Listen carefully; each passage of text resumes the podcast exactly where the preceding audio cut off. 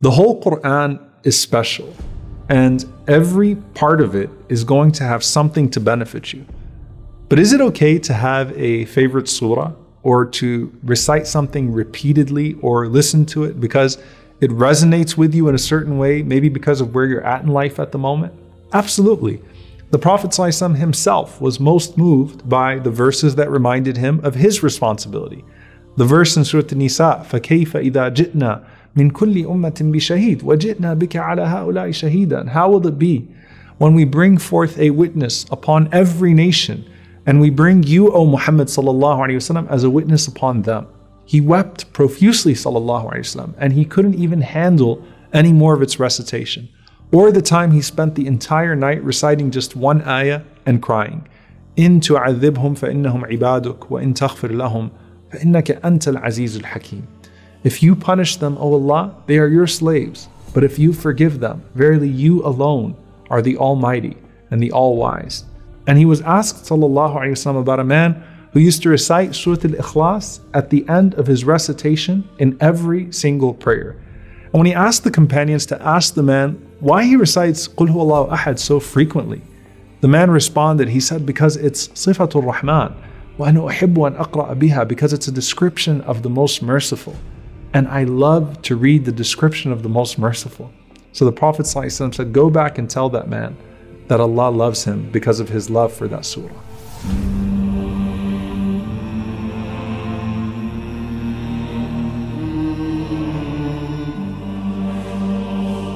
A person who is in distress may find something extremely beautiful about Surah Yusuf.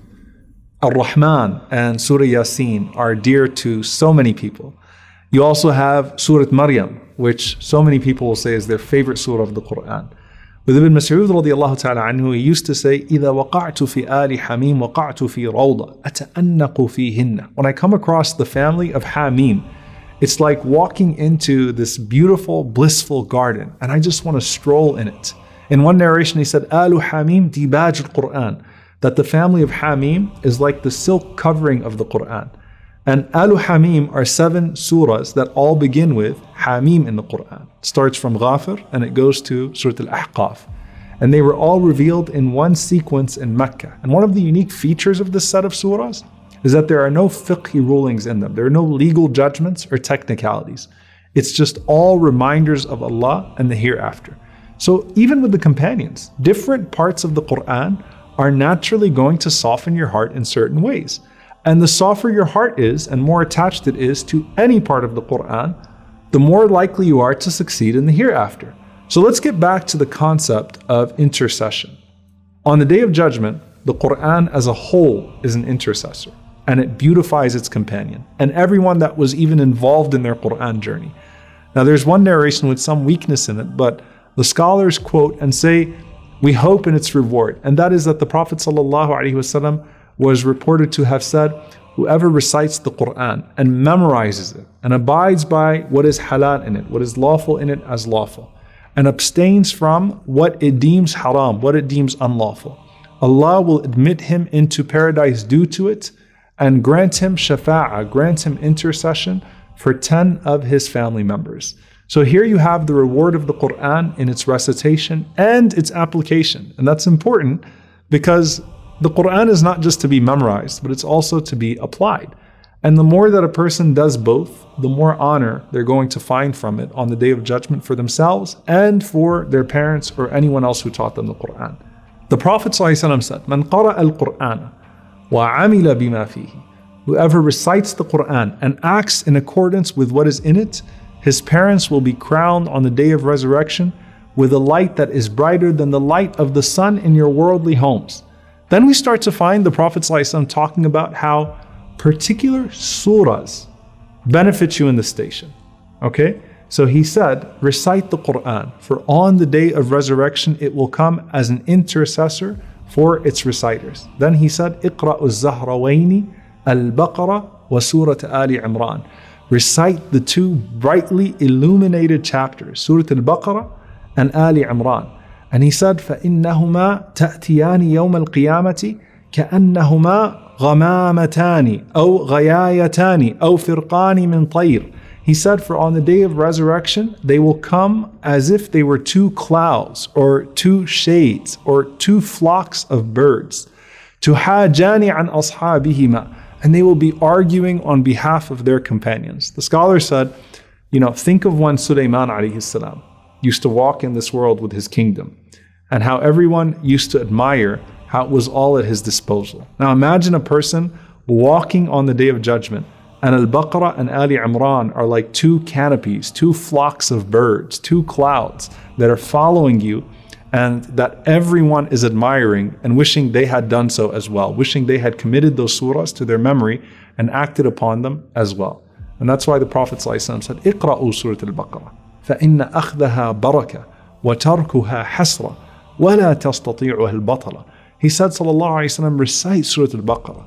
For doing so, produces blessing in this life, and abandoning it produces regret in the next life. And وَلَا تَسْتَطِيعُهَا الْبَطَلَ can mean that the lazy are unable to recite it or that sorcerers are unable to penetrate it. The Prophet ﷺ also mentioned some of these other short portions that we recite on a daily basis. He once heard a man reciting قُلْ هُوَ اللَّهُ أَحَدٌ Surah Al-Ikhlas. And the Prophet ﷺ responded and he said, Wajabat, wajabat, wajabat. It has become mandatory. And they asked the Prophet ﷺ what he was speaking about. He said, Jannah has become mandatory for that person by their recitation of Qul Huwallahu Ahad, something so simple. But paradise is mandatory for the one who knows and who commits to Surah Al-Ikhlas, Qul Huwallahu Ahad. In another authentic hadith, the Prophet ﷺ said, Whoever recites Ayatul Kursi, Allahu la ilaha illahu, after every one of the prescribed prayers, the Prophet ﷺ said, لم يمنعه من دخول الجنة إلا أن يموت. Nothing is standing between him and his entrance into paradise except for death. Meaning it is guaranteed for him at that point that he's going to enter into Jannah. So we've covered Al-Baqarah, Ali Imran, and then Al-Ikhlas and Ayatul Kursi. Now, there is one more companion, and this is what the scholars say is the persistent intercessor. And it is known as the surah that is Al Mani'a, the preventer, and it's also Al Munjia, the rescuer. And that is Surah Al Mulk. The surah that the Prophet ﷺ said that the one who recites it every night will be protected from the punishment of the grave. And some of the scholars said it prevents one from doing the deeds that warrant the punishment of the grave. And its virtue and its recitation itself prevents the punishment of the grave. It is such a beautiful and powerful surah. So much so that the Prophet ﷺ said in another narration, Surah min al-Quran, 30 ayah, تشفع لصاحبها. That there are 30 verses, one surah in the Quran, that will show up on the day of judgment. 30 verses, and will intercede on behalf of its companion. One narration he said, خاصمت لصاحبها.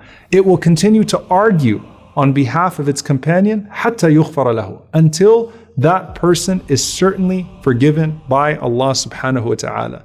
And the Prophet ﷺ said that that is تبارك الذي بيده الملك Surah Al-Mulk with its 30 verses showing up on the day of judgment, arguing on your behalf, saying, Ya Allah, forgive him. Ya Allah, protect him from the punishment. Ya Allah, enter this person into Jannah. And subhanAllah, in that surah, what do you find? It's full of the remembrance of death in the hereafter.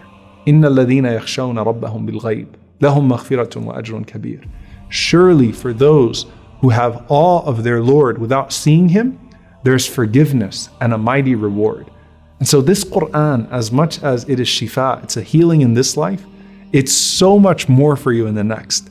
And from the moment you enter your grave to the moment of your entrance into paradise, all it keeps on bringing is elevation and that too is true of the life that we live in now.